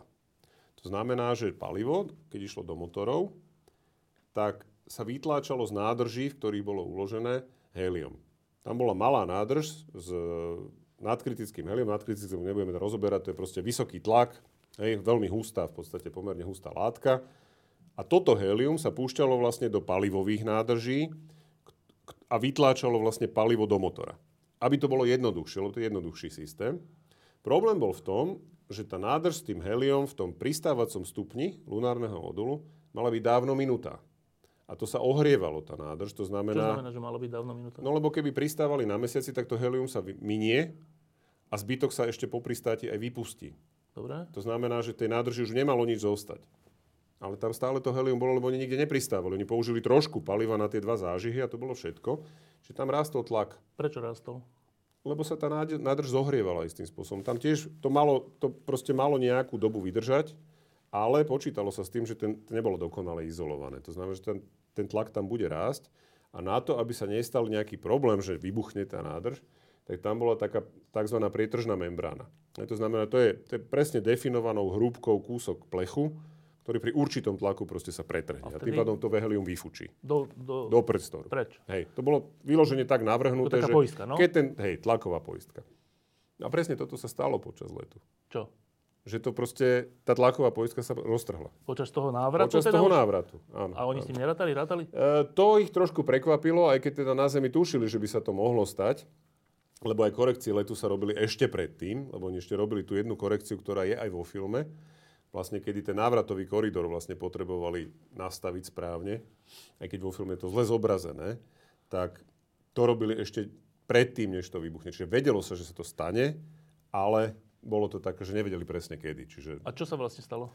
Ja, ja, či, no, čo stalo sa nie, uh, no, záznel úder. Zaz niečo. Áno, a plus sa proste vyvalilo zase akože také, ako, niečo okolo. Také akože svetlušky, ako keby, hej, proste také, také skryštalizovaná látka. Takže, ale vedeli, že to nemá žiadny vplyv. A teda zistili, že jediné, čo to spôsobilo, že to roztočilo trochu viacej loď opačným smerom. Takže nič hrozné sa nestalo. A to sa, sa dalo nestalo. Zase skorigovať? Ani nebolo veľmi treba, lebo tú rotáciu aj tak potrebuješ. Na to, aby sa tá loď nepiekla. Dobre. Čiže to sa stalo. Čo bolo horšie, že ich uhol vlastne vstupu do atmosféry sa neustále splošťoval a nevedeli prísť na to, že prečo. Preto museli dvakrát ešte korigovať vlastne svoju dráhu, aby neleteli príliš plocho, lebo keď letíš príliš plocho, tak sa odrazíš od atmosféry a odletíš do vesmíru preč. Čiže tam bol pomerne úzky ten koridor a ten uhol, v ktorom vlastne oni mohli pristať. A to, to počas toho letu už videli? Počas toho letu videli, a to videlo aj teda riadiace stredisko, že ten uhol, tej, podľa tej analýzy tej dráhy letu, že to není dobré, že sa to stále splošťuje, že to treba korigovať. A nevedeli prísť na to, že prečo. Na to sa prišlo až potom, keď sa robilo veľké vyšetrovanie, že vlastne, keď sme hovorili o tom chladení vodou, keď tá voda ochladila glykol, ktorý chladil elektroniku, to bol, dvoj, to bol systém, kde bol výmenník, tak tá voda, ktorá sa odparila, tá sa vypúšťala z lode. A to bol úplne že malinký prúd, v podstate akože odparenej vody. Tak to malo byť teda, hej? Áno, to, to, to tak normálne fungovalo. Len nikdy nikto nepočítal s tým, že Apollo poletí bez, bez automatickej korekcie dráhy veliteľským modulom tak dlho. A ukázalo sa, že tento malinký prúd odparenej vody posúva dokáza tú loď, posúvať tú loď síce, ale, ale... proste stále, že o desatiny stupňa, ale tým smerom, že vlastne stále bol plochší ten uhol toho dopadu. Ale na to prišli až pri následnom vyšetrovaní. Čiže, ale keď na to neprišli, ako to... Čo vlastne robili? Skorigovali ten uhol stále... znovu. Hej, museli ho znovu korigovať. Tými motormi, ktoré stále tým fungovali. Motorom, tým motorom. Prvýkrát to bola tá veľká korekcia, tá štrnásťsekundová, ešte teda pristávacím motorom na lunárnom module. A A poslednú malú korekciu už potom robili malými motorčekmi na tom lunárnom module. Tie, tie fungovali stále. Tam nebol problém. A teraz si povedal, že sa zo Zeme rozhodlo, že urobia to tak, že skrátia ten uh-huh. dolet na Zem, lebo ho museli skrátiť uh-huh. kvôli nedostatku kyslíka, elektriky, všetkého. Že ho skrátia tak, že, že zrýchlia tú Hej. rýchlosť smerom k Zemi. Áno. No ale keď zrýchliš rýchlosť smerom k Zemi, nerobíš tým problém pri... pri teda pristávaní? Ono to bolo pomerne, tam je treba si uvedomiť, že to zrýchlenie tej rýchlosti nebolo veľké. To bolo asi o sto metrov za sekundu a tá loď išla rýchlosťou vyše tisícsto metrov za sekundu. To znamená, že dokonca pri, už potom pri Zemi to bolo nejakých štyridsať tisíc kilometrov za hodinu. Hej? Akože skutočne rýchlo. Čiže to zrýchlenie bolo veľmi malé. To bolo len o tom, že tá vzdialenosť je veľká. To znamená, na tej veľkej vzdialenosti aj to malé zrýchlenie urobilo na konci desať hodín. Čiže to nebolo veľké. Ale zrýchlenie. Nemuseli to potom zbrzdiť? Nie, to bolo, nie, nie. No tak brzdíš len o atmosféru, tam nemáš no to nevadí, atom. Že si tak rýchlejšie nie, narazil. Nie, nie, to bolo v rámci limitov ešte toho, čo Apollo bolo schopné zvládnuť. Takže. Dobre, a teraz, že o, dobre, tak majú už tento problém za sebou, hen to vybuchlo, ale to je v poriadku, nič sa ne, trochu sa viac rotuje, ale mm-hmm. zo Zeme im povedali, že nevadí, nebojte sa chlapci, no a ďalej? No a potom prišiel ten najväčší... Išli spať? No, naj, no pokúšali sa na smeny nejak trošku si aspoň zdriemnúť. No a potom prišiel ten zásadný moment a to bolo to, čo je vo filme pomerne dobre zobrazené tiež a to je teda znovu zapnúť ten veliteľský modul. Teda Lebo ten dva, dní, ten dva dní v podstate ležal úplne kompletne vypnutý a teraz si predstav, že dva dní tam boli ľudia, ktorí vydychovali samozrejme okrem cé o dva aj vlhkosť. To znamená, že v module, ktorý mal možno plus dva stupne, sa všade skondenzovala voda z toho vzduchu. To bolo skutočne nasiaknuté. V tom lunárnom, v tom, v tom veliteľskom. Tam, čo ten bol odpojený, Ten bol nie? vypnutý, ale on nebol zavretý. Prečo nebol zavretý? No oni to nechali prepojené, jednak aby sa tam trošku nejakého tepla dostalo. A druhá vec je, že tam chodili spať. Lebo v tom lunárnom sa nedalo proste. Tam, tam stále nejaká vysielačka hučala, tam ventilácia, boli tam traja na, tak natlačení. Čiže oni sa pokúšali spať hore vo svojich sedačkách vo veliteľskom module. Dobre, a teda? No a teda podstatné bolo, ako zapnúť veliteľský modul. Len s tou jednou malou batériou, ktorú tam máš, niečo, čo sa normálne nikdy nerobilo. Nikto nikdy nepočítal s tým, že budeš vypínať veliteľský modul počas letu. To sa normálne zapínalo na Zemi, kde to bolo pripojené na externý zdroj elektriny a trvalo to približne dva dní, kým sa ten veliteľský modul kompletne zapol a uviedol do prevádzky. A teraz ešte máš aj obmedzené množstvo elektriny. To znamená, že na toto si zavolal Gene Kranz človeka, ktorý zachránil Apollo dvanásť pri štarte, keď do neho udrel blesk, ktorý sa volal John Aron. A ešte spolu s ďalším, s Billom Petersom, v podstate oni vymysleli tú sekvenciu, že ako zapínať jednotlivé veci v tom veliteľskom module a ktoré vôbec môžeš zapnúť, aby si nepreťažil ten systém a nevybil tú batériu skôr, než do, dorazíš na Zem, lebo ju potrebuješ. A prečo museli zapnúť ten... Lebo to bola jediná časť lode. Nevedel pristať Nie, sám. Tak ten nemá tepelný štít, to znamená, ten zhorel v atmosfére. Takisto tak servisne. Oni museli prestúpiť naspäť do veliteľského modulu. Ale ten bol vypnutý, dobre? A ten bol celý vypnutý, čiže ten bolo treba zapnúť. A čo znamená zapnúť? Tam je veľa, veľa tlačítok? Tam je strašne, no musíš, potrebuješ počítač, potrebuješ e, trysky, potrebuješ komunikáciu, potrebuješ nejakým spôsobom, samozrejme nejaké osvetlenie, ventiláciu a tak ďalej. Čiže ten systém musíš nejakým spôsobom zapnúť a teraz ale potrebuješ zapínať skutočne v takom poradí, aby si nepreťažil tú úbohú batériu jedinú, ktorú tam máš, lebo zapnutie niektorého je... spotrebiča, áno, vedeli, zapnutie nejakého spotrebiča je vždy nejaký náraz prúdový, je, čiže aby sa nestalo, že tá batéria sa preťaží a úplne prestane fungovať. Lebo potom by už nepristali. No, nemali by ako. Dobre, a teda oni videli, koľko je tej batérie? To, to sa, Hej, že, to sa vedelo. Klesá, klesá to, to, tak? No tak... E, To nie. To sa, to sa v podstate podarilo zistiť, lebo telemetria napríklad, to znamená prenos údajov vlastne z lode na Zem, sa nesmela zapnúť, lebo by zožrala priveľa elektriny. To znamená, že oni išli naslepo. Oni, oni nadiktovali zoznam krokov zo Zeme. Jackovi Swigertovi, čo bol vlastne pilot veliteľského modulu zo Zeme. On si ho zapísal, ešte si ho nechal skontrolovať. Zoznam akých krokov? Toho zapínania, zapínania toho veliteľského a modulu. Potom? A on ich potom robil. Hlásil, že čo robí, ale oni to nevideli na, na svojich prístrojoch na Zemi, že čo sa deje. Lebo? Lebo tá telemetria nebol, bola vypnutá. To znamená, prenos údajov o technike lode, oni mali len vysielačku, nemali to to, čo bežne mávajú. Iba vysielačku, rozumiem, dobre? Ale nemali prenos údajov, že oni nevideli to, čo bežne videli na tých monitoroch, že koľko máš nádrží a jaká je elektrina a čo beží, ako beží. Dobre, čiže tento človek im hovoril, že teraz som zapol toto. Teraz som zapol toto, áno. Funguje, funguje to takto. ide, toto som zapol, funguje. Dobre. Nebol keď často všet... veľmi nejak ako komunikovať. Keď všetko komunikov. pozapínal, tá batéria stále fungovala? Hej. A vedeli, a vtedy, koľko vydrží? Nevedeli. Vtedy na chvíľu, vedeli. Vtedy na chvíľu zapli telemetriu, len aby si zbehli proste údaje, že OK, takto to vyzerá. Tí na Zemi, aby áno, to vedeli. Áno, že dostali proste jeden dátový kvázi bod, keď si to tak predstavíš, že takto to vyzerá v tej lodi. No. A najlepšie bolo, telemetriu vypli, zbytok zostal bežať a potom bol taký, to čo je vo filme pekne zobrazené, že Jack Swigert skutočne mal sen, že namiesto servisného modulu odhodil lunárny modul, keď v ňom ešte tí ostatní dvaja boli. Sa to, sa reál, to sa mu reálne, to, to je normálne popísané, on, on to potom hovoril, že áno. Čiže on potom urobil to, že skutočne si napísal, na kúsok papiera si napísal, že no, zobral tú pásku a prilepil si to no na tie dva spínače, ktorými sa vlastne odhadzoval lunárny modul, aby, aby ho omylom neodhodil skôr, než mal. Lebo boli, boli takto vedľa seba. Dvaja. Áno, lebo vedľa seba boli takto spínače na odhodenie lunárneho a servisného Jedna, modulu. Náhodou, omylom by urobil, že omylom, tí dvaja že cvak, by zmizli. A, no, áno, hej. Ešte donútil Freda Hayesa, aby došiel s ním a pozrel sa na to, či to má správne nalepené. Má správne tlačítko. On ti vedel, áno, že je správne, ale no, pre istotu. Pre istotu. Čiže ako skutočne... Čiže tí dvaja čakali tento sám tu tam. Oni vypínali zase lunárnym. O toto robil on sám.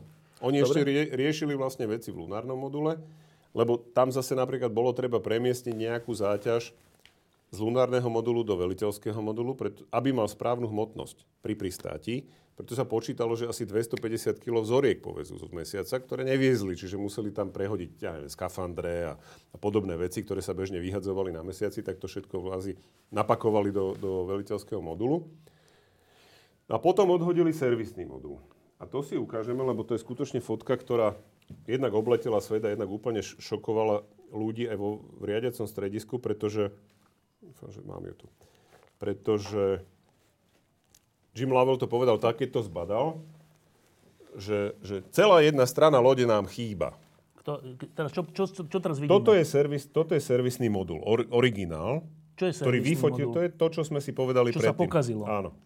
A tu táto časť je vlastne tá oblasť, kde došlo k tomu výbuchu. Ja sa pokúsim to trošku zväčšiť ešte. Ona, tá fotka samozrejme je, je robená na analogový film, ale chcem, že tu dole bola tryska motora. Toto, čo tu vidíme, to je vlastne prepoj s veliteľským modulom. Kde oni sú. Kde oni boli. Hej? A keď to odhodili, tak vlastne toto bola tá časť, kde bola tá jedna nádrž, ktorá tam vôbec nie je. Čiže toto je vlastne to poškodenie, ku ktorému došlo. Dobre, už a teraz si hovoril, že oni odhodili... Tento modul odpojili. To sa malo... Áno, toto museli. Pri pristávaní teda. Pred pristávaním. To sa vždy pred pristávaním odhadzovalo, len tu bolo to poradie inak, pretože mali ešte ten lunárny modul, v ktorom sedeli. A chceli samozrejme toto vyfotiť. Prečo? Ale pr- tak... aby sa vedelo, že čo sa stalo, lebo oni to prvýkrát videli až teraz. Aha, dobre. Až teraz, keď ho odpojili, vlastne videli, Počkej, čo sa presne stalo. Oni? Áno. Ja to práve odchádza od nich. To je, áno, áno, áno. To, keď to odpojili, tak to bola jediná šanca vlastne, ako vlastne vyfotografovať, zdokumentovať to, čo sa vlastne stalo. Na základe týchto fotografií sa Dobre, vlastne usúdilo. Dobre, keď, keď to sa tak povie, že toto odpojili, čo to znamená, že to odpojili? To spravili presne to, že vlastne oni udelili trošku tej lodi impuls korekčnými motorčekmi a v, tej, mo, v tom momente vlastne Jack Swigert odpojil ten servisný modul tými dvoma ja... spínačmi. Tam sú, tam sú normálne pyrotechnické nity, ktoré sa odpália a tým pádom áno. To je taký malinký výbuch, ktorým sa to vlastne odpáli. Dobre. Čiže, a odpojí. No dobre, čiže toto odpojili, ale stále ešte spo, spojený ešte leteli ten, s lunárnym lunárny, modulom, ktorý tiež nemá byť pri pristáni. A, no a ten sa ale, ten sa vlastne odpájal až nejaké, myslím, že len dve hodiny pred pristátím. Dobre. To bol ako posledný krok vlastne predtým, než oni všetko vlastne preniesli do veliteľského modulu, uzavreli vlastne ten tunel medzi lunárnym a veliteľským modulom, a potom teda odpojili ten lunárny modul. Aby mohli pristať. Aby mohli pristať. Dobre, a čiže to už sme vo fáze, že pár hodín predtým, než sa mm-hmm. dostávajú k Zemi. Áno. A vtedy už, nebol, vtedy už vedeli, že sa zachránia? To nevieš, kým nepristaneš. No, ale znovu, tá šanca, šanca rástla, samozrejme, ale nikto napríklad nevedel, čo bude s padákmi. Lebo napríklad nebola šanca zohriať padáky. Oni mali tiež ohrev, keďže boli... skoro týždeň, vieš, proste skoro pri absolútnej nule uskladnené, že či náhodou tam nejaká vlhkosť v nich nezostala a ne, nezlepili sa, alebo niečo. Padáky, ktoré, za, ktoré, ktoré brzdia už potom... Ktoré sú tri, alebo koľko? Tri. Tri, tri tie hlavné padáky sú. Predtým, sú, predtým je ešte vyťahovací, stabilizačný a potom sú teda tie tri hlavné. A oni majú ohrev, aby sa zohriali na teplotu nad nulou. Pre prípad, že by tam nejaká vlhkosť zostala, aby neboli zmrznuté a proste nejakým no. spôsobom, hej, aby sa vôbec otvorili. No ten ohrev sa ale nemohol zapnúť, čiže nikto netušil, že či sa naozaj Niekoľko otvorí. Niekoľko dní. No. Dobre. Tam ti stačí veľmi málo na to, ak by tam bola zvyšková vlhkosť, že sa ti tá látka zlepí dokopy a už sa neotvorí, aj keď to vystrelíš do vzduchu. Čiže, čiže dokonca sa netušilo, že čo. A plus tam prišlo potom k tomu, keď ideme teda k tomu pristátiu, že ten uhol, pod ktorým oni vstupovali do atmosféry, on bol skutočne veľmi plochý, bol na hrane, bol v rámci limitu, alebo veľmi na hrane. To znamená, lebo Apollo pristávalo na dvakrát. Ono sa ponorilo do atmosféry a aerodynamickým stlakom, každé. áno, každé.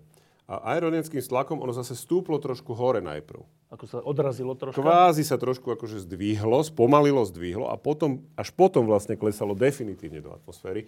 A tento zdvih a táto fáza bola proste pri tom Apollo trinásť nezvyčajne dlhá. Lebo tam došlo k tomu, že už keď letelo cez atmosféru, tak vlastne ten ionizovaný vzduch, ktorý letí okolo tej lode, bráni rádiovému spojeniu. Tam máš ten tzv. Blackout, kedy skutočne približne tri minúty nemáš spojenie s loďou. Jediné, čo vidíš, je, že ju na radare ju môžeš vidieť, že teda stále akože existuje, ale nevieš, či tí a ľudia... A posádka nevie sa... tiež nič. Teda. A posádka sa zo zemou tiež nevie baviť. Hej? No tak posádka vie, v akom je stave. Hej? Teda, okrem toho, že na nich, čo bolo krásne ukázané vo filme, ako na nich pršala voda, keď začali pristávať. To neviem, či si to ne, ne, ne, ľudia všimli, no? Ale oni, keď, si, keď je tam ten záber, ak oni už teda začne tá loď vlastne brzdiť o atmosféru, tak na nich normálne prší z toho panela. Lebo? Presne tá skondenzovaná voda, ktorá za tým panelom bola. Celý čas. A prečo, za, za, prečo vtedy? No lebo už máš zrazu nejaké, nejakú gravitáciu. Ja, aha, dobre. Už spomaluješ tú loď, tým pádom samozrejme tá, lo, tá voda nejakým spôsobom padá Zníma. kvázi na dno tej lode. A tam sa ukázala vlastne jedna vec, ktorú ja som hlboko presvedčený o tom, že vlastne požiar Apollo jeden zachránil Apollo trinásť tiež. Pretože po požiari Apollo jeden bola kompletne prerobená elektroinštalácia vo veliteľskom module tak, aby bola úplne izolovaná od, od každé, každá kontrolka, každý vypínač a každý kábel, každý káblový zväzok boli izolované tak, že vlastne aj napriek tomu, že to bolo, ja neviem, dva a pol dňa proste fakt namočené vo vode v podstate. Tej kondenzované. Áno. Že nedošlo k jedinému skratu. Ani pri tom zapínaní, ani neskôr. Proste, že skutočne tá, tá kabeláž toho veliteľského modulu bola tak dobre prerobená, že sa vlastne dobre, nikdy nestalo niečo také. Dobre, a teraz si povedal, také. Že sa pri tom pristáva, teda pri vstupe do atmosféry mm-hmm. sa odrazili ako všetky Apollo, ale že nezvyčajne dlho. To čo znamená? Áno, to znamená, že namiesto troch minút, ktoré bežne trval ten blackout, tento trval vyše štyroch minút. Čiže minútu Čiže, si na Zemi mysleli, že asi zomreli. Na Zemi nevedeli, čo sa deje naozaj. A v podstate... Až keď uh, zachytili vlastne kamery na lodi Iwo Jima, ktorá, ktorá... No, niečo predtým sa im ozval v podstate. Uh, Jim Lovell sa im ozval, že teda OK, Joe. Že, že, že už Capcom na Zemi, Joe Kervin, ktorý bol ako ten astronaut, ktorý komunikoval s loďou, tak ten trvalo volal. Hej, po tých troch minútach on začal volať, že proste Apollo trinásť, kde ste? Houston, kde ste? Alebo teda ozvite sa. A... po asi štyroch minútach, niečo, vyše štyroch minútach sa teda ozvali, že áno, že sme tu, že je to v poriadku. A teraz to je ešte také, že keď, keď teda to vstupuje do atmosféry, mm-hmm. troška sa odrazí a tak to všetko súvisí potom s tým, že kam to dopadne. Že keď sa to odrazí dlhšie, tak to znamená, že inde dopadne, než by mal, nie? Zaujímavé je, že nedopadli inam. Jak to? Lebo to zase sa nejakým spôsobom sa to skompenzovalo. To ti ani presne neviem. Nie, že by to niekto riadil, hej? Nie, tak oni trošku sa to dalo riadiť, tá loď. Hej? Akože ona mala tie malé korekčné trysky, mala, čiže oni to trošku vedeli riadiť a toto riadil aj počítač. Ale tam išlo skôr o to, že tá fáza, že oni vyleteli vyššie. Oni nie, že by leteli ďalej, ale vyleteli kvázi vyššie a potom padali zase trošku strmšie dolu, lebo pristáli v podstate na dohľad od Iwo Jima. Tie zábery, Čo ktoré, ktoré sú vo filme, tak to je reálne, takto to vyzeralo. Akože to aj vtedy v priamom prenose v podstate bolo vidieť už, keď oni na padákoch vlastne dosadli do, do Pacifiku, tak to, bolo, to bol priamy prenos. Dobre, a teraz, že dosadli, no tak všetci si vydýchli, máme manželky a deti, tak. Ale že predpokladám, že existujú také knihy o tom a rozhovoria, mm-hmm. takže jak to vlastne oni popisovali? No, pre Jima Lovella to bolo veľké sklamanie, pretože on sa už pred letom prehlásil, že to posledný let. sklamanie, že teda nebude na mesiaci. Že nepristal na mesiaci, lebo jeho, on od začiatku, keď sa, keď sa uchádzal o pozíciu astronauta, chcel letieť na mesiac. To bol jeho životný cieľ, hej, proste jednoducho, že... A keď už nepôjde, a on tak... bol skutočne, že on mal za sebou už tri lety predtým. On bol Gemini, Gemini sedem, Gemini dvanásť, Apollo osem... Ale nie na mesiac teda. A s Apollom len teda obletel mesiac, ale teda akože počkal si na to, že teda dobre, na tej trinástke. To je jedna vec, že sklamanie, ale že jak popisoval, že to muselo byť, čo, čo je to za, za existenciálny zážitok celý tento let a s tou haváriou so všetkým, že jak to popisovali potom neskôr? Ako úspešné zlyhanie, to je skutočne tak, že je to úspešné zlyhanie, lebo na jednej strane sa ti stane takáto vec, ale prežiješ. Čiže samozrejme, že ťa to nejakým spôsobom zmení. Bohužiaľ, Jack Swigert teda si to dlho neužil, ten umrel v deväťdesiatom šiestom na rakovinu. Ale aj Fred Hayes, aj Fred Hayes potom e, dúfal, že sa stane, že sa stane vlastne veliteľom Apollo osemnásť, ktoré ale už neletelo potom. Čiže to bolo také, že... Dobre, či, čiže oni ne, akože, akože to... nepopisovali ten stav, v ktorom boli ako nejaký hysterický? To alebo nebola niečo, určite žiadna, žiadnym spôsobom takáto trauma. Bolo to samozrejme kríza, akože významná kríza samozrejme. Ale hovorím, to sú ľudia, ktorí majú špecifickú psychickú výbavu, aby vôbec mohli robiť to povolanie. Nezničilo im to život alebo nie, niečo. Nie, nie, naopak. Akože oni v podstate fungovali úplne v pohode ďalej, všetci traja. Jim Lovell potom bol, bol poradcom aj ešte počas ďalších letov Apolla a nejakú dobu fungoval normálne v rámci NASA. A fungoval práve s tým geologickým tímom, keďže mal ten výcvik, tak potom pomáhal tým ďalším astronautom aj s tým výcvikom a potom aj pri tých letoch vlastne nejakým spôsobom sa spolupodielal na riadení tých misií. Dobre, čiže toto malo byť, toto mal byť, Apollo trinásť mal byť tretím pristátím mm-hmm. na mesiaci. Hej. Um, od, koľko ešte bolo potom uskutočnených pristátí? Ďalšie štyri. štyri. štrnásť, pätnásť, šestnásť a sedemnásť. Do roku sedemdesiatdva. No. A prečo odtedy už sme na mesiaci neboli? Lebo nás to prestalo zaujímať. Ja som ti hovoril, že už trinástku nikoho nezaujímala. Už trináctka nikoho nezaujímala, kým sa ale... nestala tá nehoda. Ale aj verejnosť. Však keby verejnosť mala záujem, tak tie médiá to budú vysielať. Len proste jednoducho už dvanástku sledovalo pristátie len nejakého, neviem, pár miliónov ľudí. Hej, takých päť miliónov ľudí, kdežto pristátie jedenástky sledovalo vyše miliarda. Hej, to znamená, že ten pokles záujmu plus vojna vo Vietname, plus proste naozaj ropná kríza a tak ďalej. To znamená, že tie problémy, ktoré boli aj povedzme z hľadiska amerického rozpočtu, viedli k tomu, že ten veľmi ambiciózny plán, ktorý bol v šesťdesiatych rokoch, že, že teda, ja neviem, do konca storočia na, na Mars, nie že na mesiac, na Mars, boli veľmi rýchlo okresané. Však z toho potom vlastne skončil len, len vlastne Space Lab, čo bol vlastne prerobený tretí stupeň Saturnu päť, nepoužitého, ktorý sa nejak podarilo proste uplácať, ináč to bola vynikajúca stanica, bol obrovský priestor vnútri. Ale tiež, bolo to narýchlo urobené, malo to svoje problémy, však tam jeden solárny panel uletel už pri štarte a proste fakt to bol problém. A potom teda Space Shuttle, ktorý tiež bol vlastne kompromisom, lebo pôvodne to malo byť, že plne znovu využiteľný vlastne stroj. Nakoniec sa z toho stalo niečo, čo teda áno, orbiter bol plne, bol znovu využiteľný, rakety na tuhé palivo, áno, ale tá externá nádrž bola jednorázová. Dobre, čiže, ale že... Čiže teda... pokles záujmu a pokles financií proste. Počkaj, ale teda boli sme na, na mesiaci koľkokrát? Sedemkrát? Šesťkrát. Šesťkrát. A nebol ten dôvod, že už sa tam nechodilo v tom, že no tak a čo už by sme tam nové zistili? Tak dobre, tá politická rovina bola samozrejme v tom, že porazili sme Rusov na čo. To už sa ale stalo. Ale to už po jedenástke sa hovorilo, že však dobre, tak Kennedyho cieľ sme splnili, hej, dostať človeka na mesiac a tak, no tak na čo, hej? Čiže vzorky sme nejaké mali. Všetko... Mali sme, však tých vzoriek je nemálo. Čiže čo vlastne by bol ďalší dôvod ísť na mesiac? Pýtam sa to preto, že teraz sa znova ide na mesiac. No, znova sa ide na mesiac preto, lebo by chceme ísť ďalej. Mesiac je ideálny priestor na výcvik posádok pre lety do vzdialenejšieho vesmíru. Špecificky napríklad na Mars. Lebo je tam malá gravitácia, ale nejaká tam je.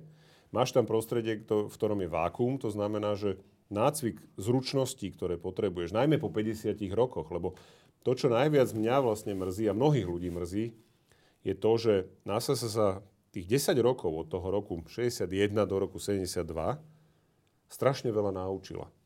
A tam vzniklo to, že sa podarilo zachrániť Apollo trinásť, bolo aj výsledkom toho, že tam bolo kopec strašne kvalifikovaných, múdrych, šikovných ľudí, ktorí už mali toľko skúseností, že dokázali riešiť tie krízy, ktoré sa stávajú pri každom lete Apollo. Bol nejaký problém. A vždy sa to podarilo vyriešiť. trinástka bola špecifická. A keď sa prestalo lietať? A keď sa prestalo lietať, tak tých ľudí proste prepustili. Hej, a tí ľudia odišli, tí ľudia išli do, do priemyslu niekde, do súkromných nejakých proste firiem a tak ďalej. To znamená, stratilo sa to, čomu sa hovorilo taká tá inštitucionálna pamäť, hej, že proste ľudia, ktorí boli zvyknutí pracovať v tom prostredí, boli navyknutí niečo riešiť. Keď letela sedemnástka, tak v podstate všetci, to bolo nie že rutina, lebo to nikdy nie je úplne rutina, ale tí ľudia úplne presne vedeli, čo robia. Proste to skutočne to prebiehalo úplne že hladko. Toto sa strátilo. Časť z nich prešla potom raketoplán a tak ďalej.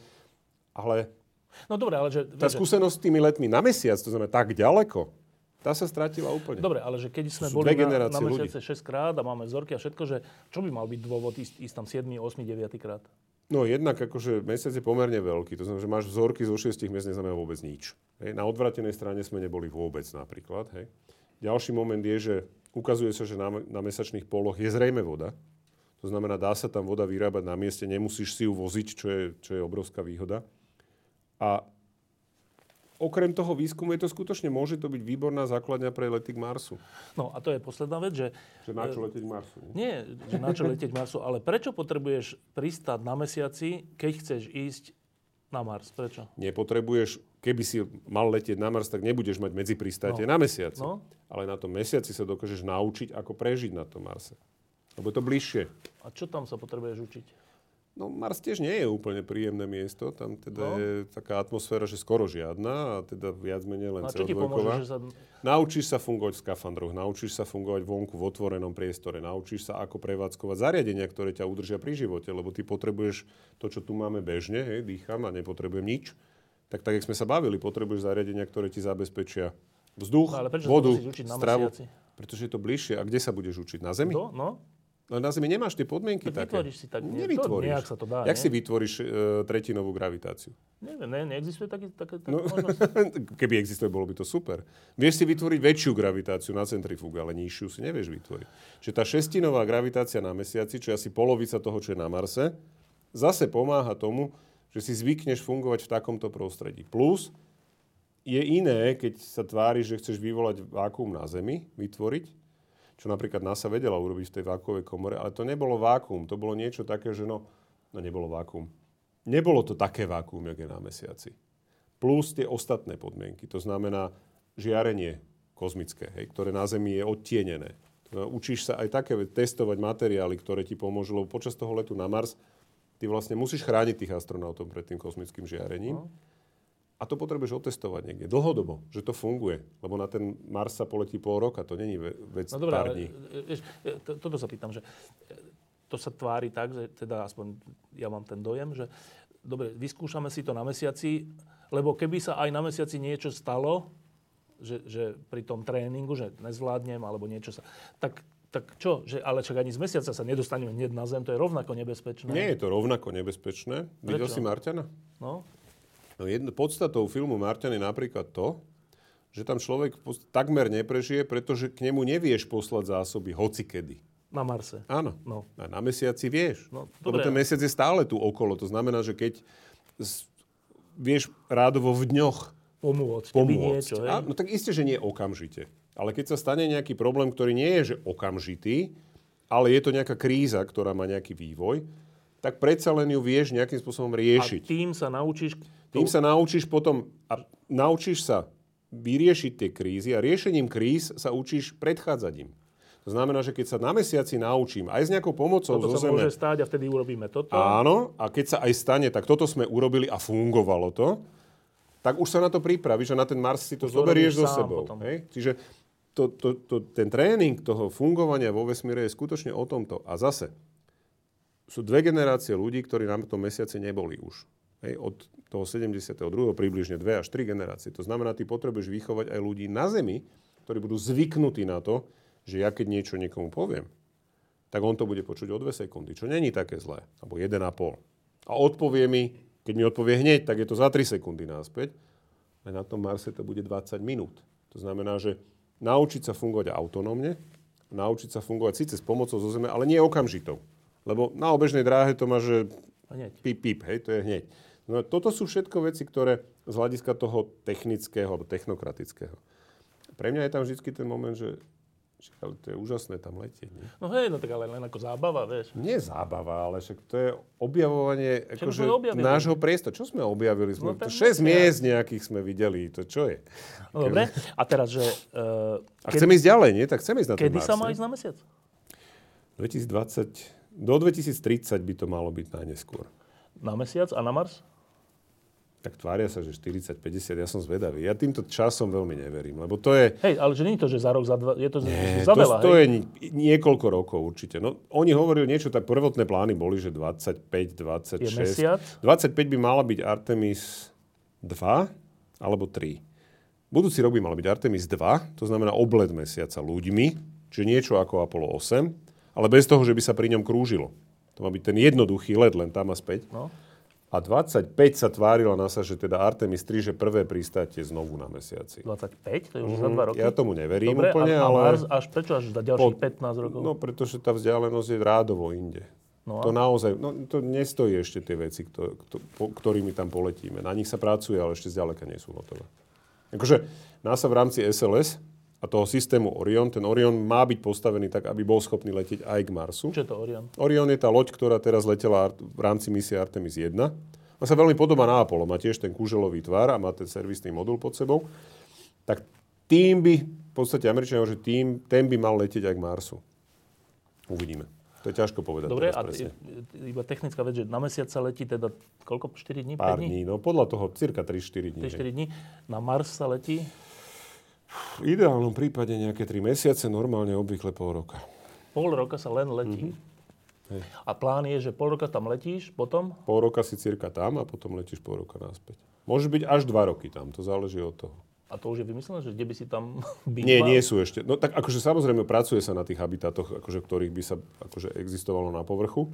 Ale nie je to ešte úplne jasne vymyslené. To ešte ako... A tie, tie také bulvárne troška veci, že človek sa môže prihlásiť a vy, vy, vyžrebujú niekoho alebo niečo, to je realita? Alebo to, to sú iba také... Ja neviem, akože ja to vnímam tak, že to je skôr tak akože snahou popularizáciu akože Marsu. A to, mne to prípada podobne, ako keď si môžeš kúpiť pozemok na mesiaci, čo je tiež nezmysel. Lebo mesiac je rovnako jak Antarktída. V podstate je to spoločné územie, ktoré je spoločné, hej, a teda ne, nikto nemá právo si tam nič. Je to taká sranda, lebo ty v podstate akože povrch mesiaca je teda spoločné vlastníctvo, ale vnútro lode je výsostným územím štátu, ktorého, ktorý ho tam poslala. To znamená, že teoreticky sa ti môže stať, že, že vlastne ty z medzinárodných vôd, keby si vstúpil do cudzej lode bez súhlasu tej krajiny, ktorá tam poslala, tak si pirát. Áno. Nie, že narušiteľ. Si pirát normálny, tak na, na, na mori. Takže, lebo tam platí v podstate na, adaptované námorné právo trošku. Takže, hej. Ne? Tak, hovorili sme hodinu o Apollo trinásť, tak teraz jednou, dvoma vetami povedať, že keď sa povie Apollo trinásť, mm-hmm. tak čo ťa napadne? Mňa napadnú ľudia na Zemi v prvom rade, lebo to sú tí, ktorí, ktorí významne pomohli tomu, že astronauti jasné urobili svoju časť roboty. Ale Apollo trinásť ukázalo úplne jasne, že čo je mission control, proste, čo je tá, čo je tá skutočne ten, ten manpower, ktorý je na Zemi. Tí ľudia, ktorí to dokázali vymyslieť, tie postupy všetky, ktoré proste pomohli tej lodi dostať sa naspäť. Takže to je skutočne... Nás sa to od, odvtedy stále nazýva, že úspešné zlyhanie, lebo stala sa nehoda, ktorú sa im podarilo vyriešiť a dostať tých ľudí naspäť. Až skoro až takým zázračným spôsobom. Takmer zázrakom, hej. To je, to je skutočne, že tam sa... Ale tam sa zúročilo všetko, čo sa tá NASA naučila od toho šesťdesiateho roku. Čo sa to prejavilo. Juraj Petrovič, ďakujem, že si prišiel. Ďakujem. E, a ešte takto do titulkov, že e, teraz, čo sledujeme tieto SpaceX a, mm-hmm. a neviem, to je mimo NASA teda? Nie, nie. SpaceX má z NASA zmluvy, ktoré, na základe ktorých zabezpečuje napríklad dopravu na, na í es es. Dobre, ale že, že prečo? Aj, aj ako to vlastne je, že SpaceX je súkromná spoločnosť? Áno. NASA má je... zmluvy z NASA, na základe ktorých NASA financuje časť Dobre, vývoja a výroby. Dobre, a prečo to nerobí NASA samotná? Lebo je to takto lacnejšie. Lacnejšie? No, je to lacnejšie. Akože to je, ako väčšinou tie, vieš, vládne projekty, tam je problém, problém proste s financovaním. A SpaceX proste to dokázal urobiť lacnejšie. Cenou je potom napríklad to, že máš tridsaťtri motorov na rakete a nie štyri, ako má es el es. Lebo vývoj toho veľkého motora je problém. To je drahá vec. Len NASA už investovala do toho vývoja, lebo tie motory, ktoré má es el es, no, počkaj, tých tridsať sú z raketoplánu. Není, že to je lepšie, to je, to je práve že horšie, keď je tam... Je to, no isté, veľa motorov není dobrých. Veľa motorov mala napríklad en jedna, čo bola raketa, ktorou sa Rusi pokúšali letieť na mesiac. Tam mala tridsať motorov. A aj kvôli tomu, že ich bolo tridsať, tak sa im nikdy nepodarilo tú raketu dostať do vesmíru, pretože riadenie takého veľkého množstva motorov vtedy vôbec nehrozilo. Dnes samozrejme pri tých počítačoch a veciach, ktoré s tým súvisia, to možné je, ale z môjho pohľadu to nie je výhoda. Ale ešte taká finančná vec, že keď to platí NASA, teda štátny rozpočet, tak to chápem, ale že lebo to není návratnosť. A to je na základe tendra normálne. Dobre, ale že no. tam neočakáva, že to není biznis. Nie. No ale nás, tá SpaceX je súkromná spoločnosť, tá, tá, tá to vlastne prečo robí? Tak ona má okrem toho, že robí pre NASA, tak samozrejme má aj, aj súkromné lety, respektíve teda to normálne... To zaplatí, či zaplatí? Z toho zaplatíš veľa, keď vysielaš satelity na obežnú dráhu, to ti zase telekomunikačné spoločnosti ti pomerne slušne to... sú ochotné zaplatiť za to. Hej, hej, jasné. Tam je celá komerčná časť, ktorá využíva Falcon deväť na, na komerčné lety práve pre telekomunikačné uh, ja neviem, po, uh, satelity na počasie a tak ďalej. To znamená, že... A iné výskumné, samozrejme. Iné výskumné inštitúcie, takisto si môžeš si objednať raketu na štart svojej družice, keď si ju postavíš. Čiže ten komerčný program do určitej miery spolufinancuje určite aj tieto veci. A je, ta, je tam aj časť toho, že Musk to proste platí chce, zo svojich lebo to chce. Výnosov iných? Jasné. Áno? Hej, hej. Ja myslím, že tam nejaký cross-financing určite je. No a kým sa dostaneme na ten mesiac, čo bude hovoriť dvetisícdvadsaťpäť, možno... Dúfajme. Možno. No. Tak ešte niečo dôležité sa udeje v tejto oblasti? Stále sa niečo deje. No hovorím, tá Artemis dva by mala byť budúci rok, lebo teraz sa vyhodnocuje vlastne tá misia Artemis jedna, kedy ten bezpilotný Orion obletel, obletel mesiac. Tak uvidíme. Jako, teraz som nezachytil, teraz nejaká japonská súkromná družica pristála, myslím, na, na mesiaci. Nejaká, nejaká sonda, ale neviem presne detaily. Takže ako vždy sa niečo deje a uvidíme, že čo bude ďalšie. No, písali sme o vzorkách, kde sa našli teda organické látky na, na asteroide, čo je som pomerne zaujímavé. Lebo to tak podporuje tú teóriu, že vlastne tie organické látky sa aj na Zem dostali niekde z vesmíru a tu potom našli prostredie, v ktorom sa dokázali proste rozšíriť natoľko, až vznikla nejaká živá hmota. Takže, takže takéto veci sa dejú stále. Vždy môže byť niečo nové. Dobre, tak na neskôr roku dvetisícdvadsaťpäť si tu sadníme. No ja dúfam, že dvadsaťštyri budeme mať priamu reportáž, lebo ja mám teda plán ísť na ten štart Artemis dva. To je ten štart, že s človekom sa obletí... Ľudia, áno, oblet mesiaca ľuďmi. Hej. Takže, takže to snáď budeme mať potom reportáž odtiaľ priamo. Rovno na Cape Canaveral, či kde to je? Áno, áno. Tak dúfam. Zvedavý. Ďakujem, ja. Že si prišiel. Ja ďakujem za pozvanie. Diskusie pod lampou existujú iba vďaka vašej podpore. Ak považujete program pod lampou za zmysluplný, pomôže nám už jedno euro za diskusiu. Vopred vám veľmi ďakujeme.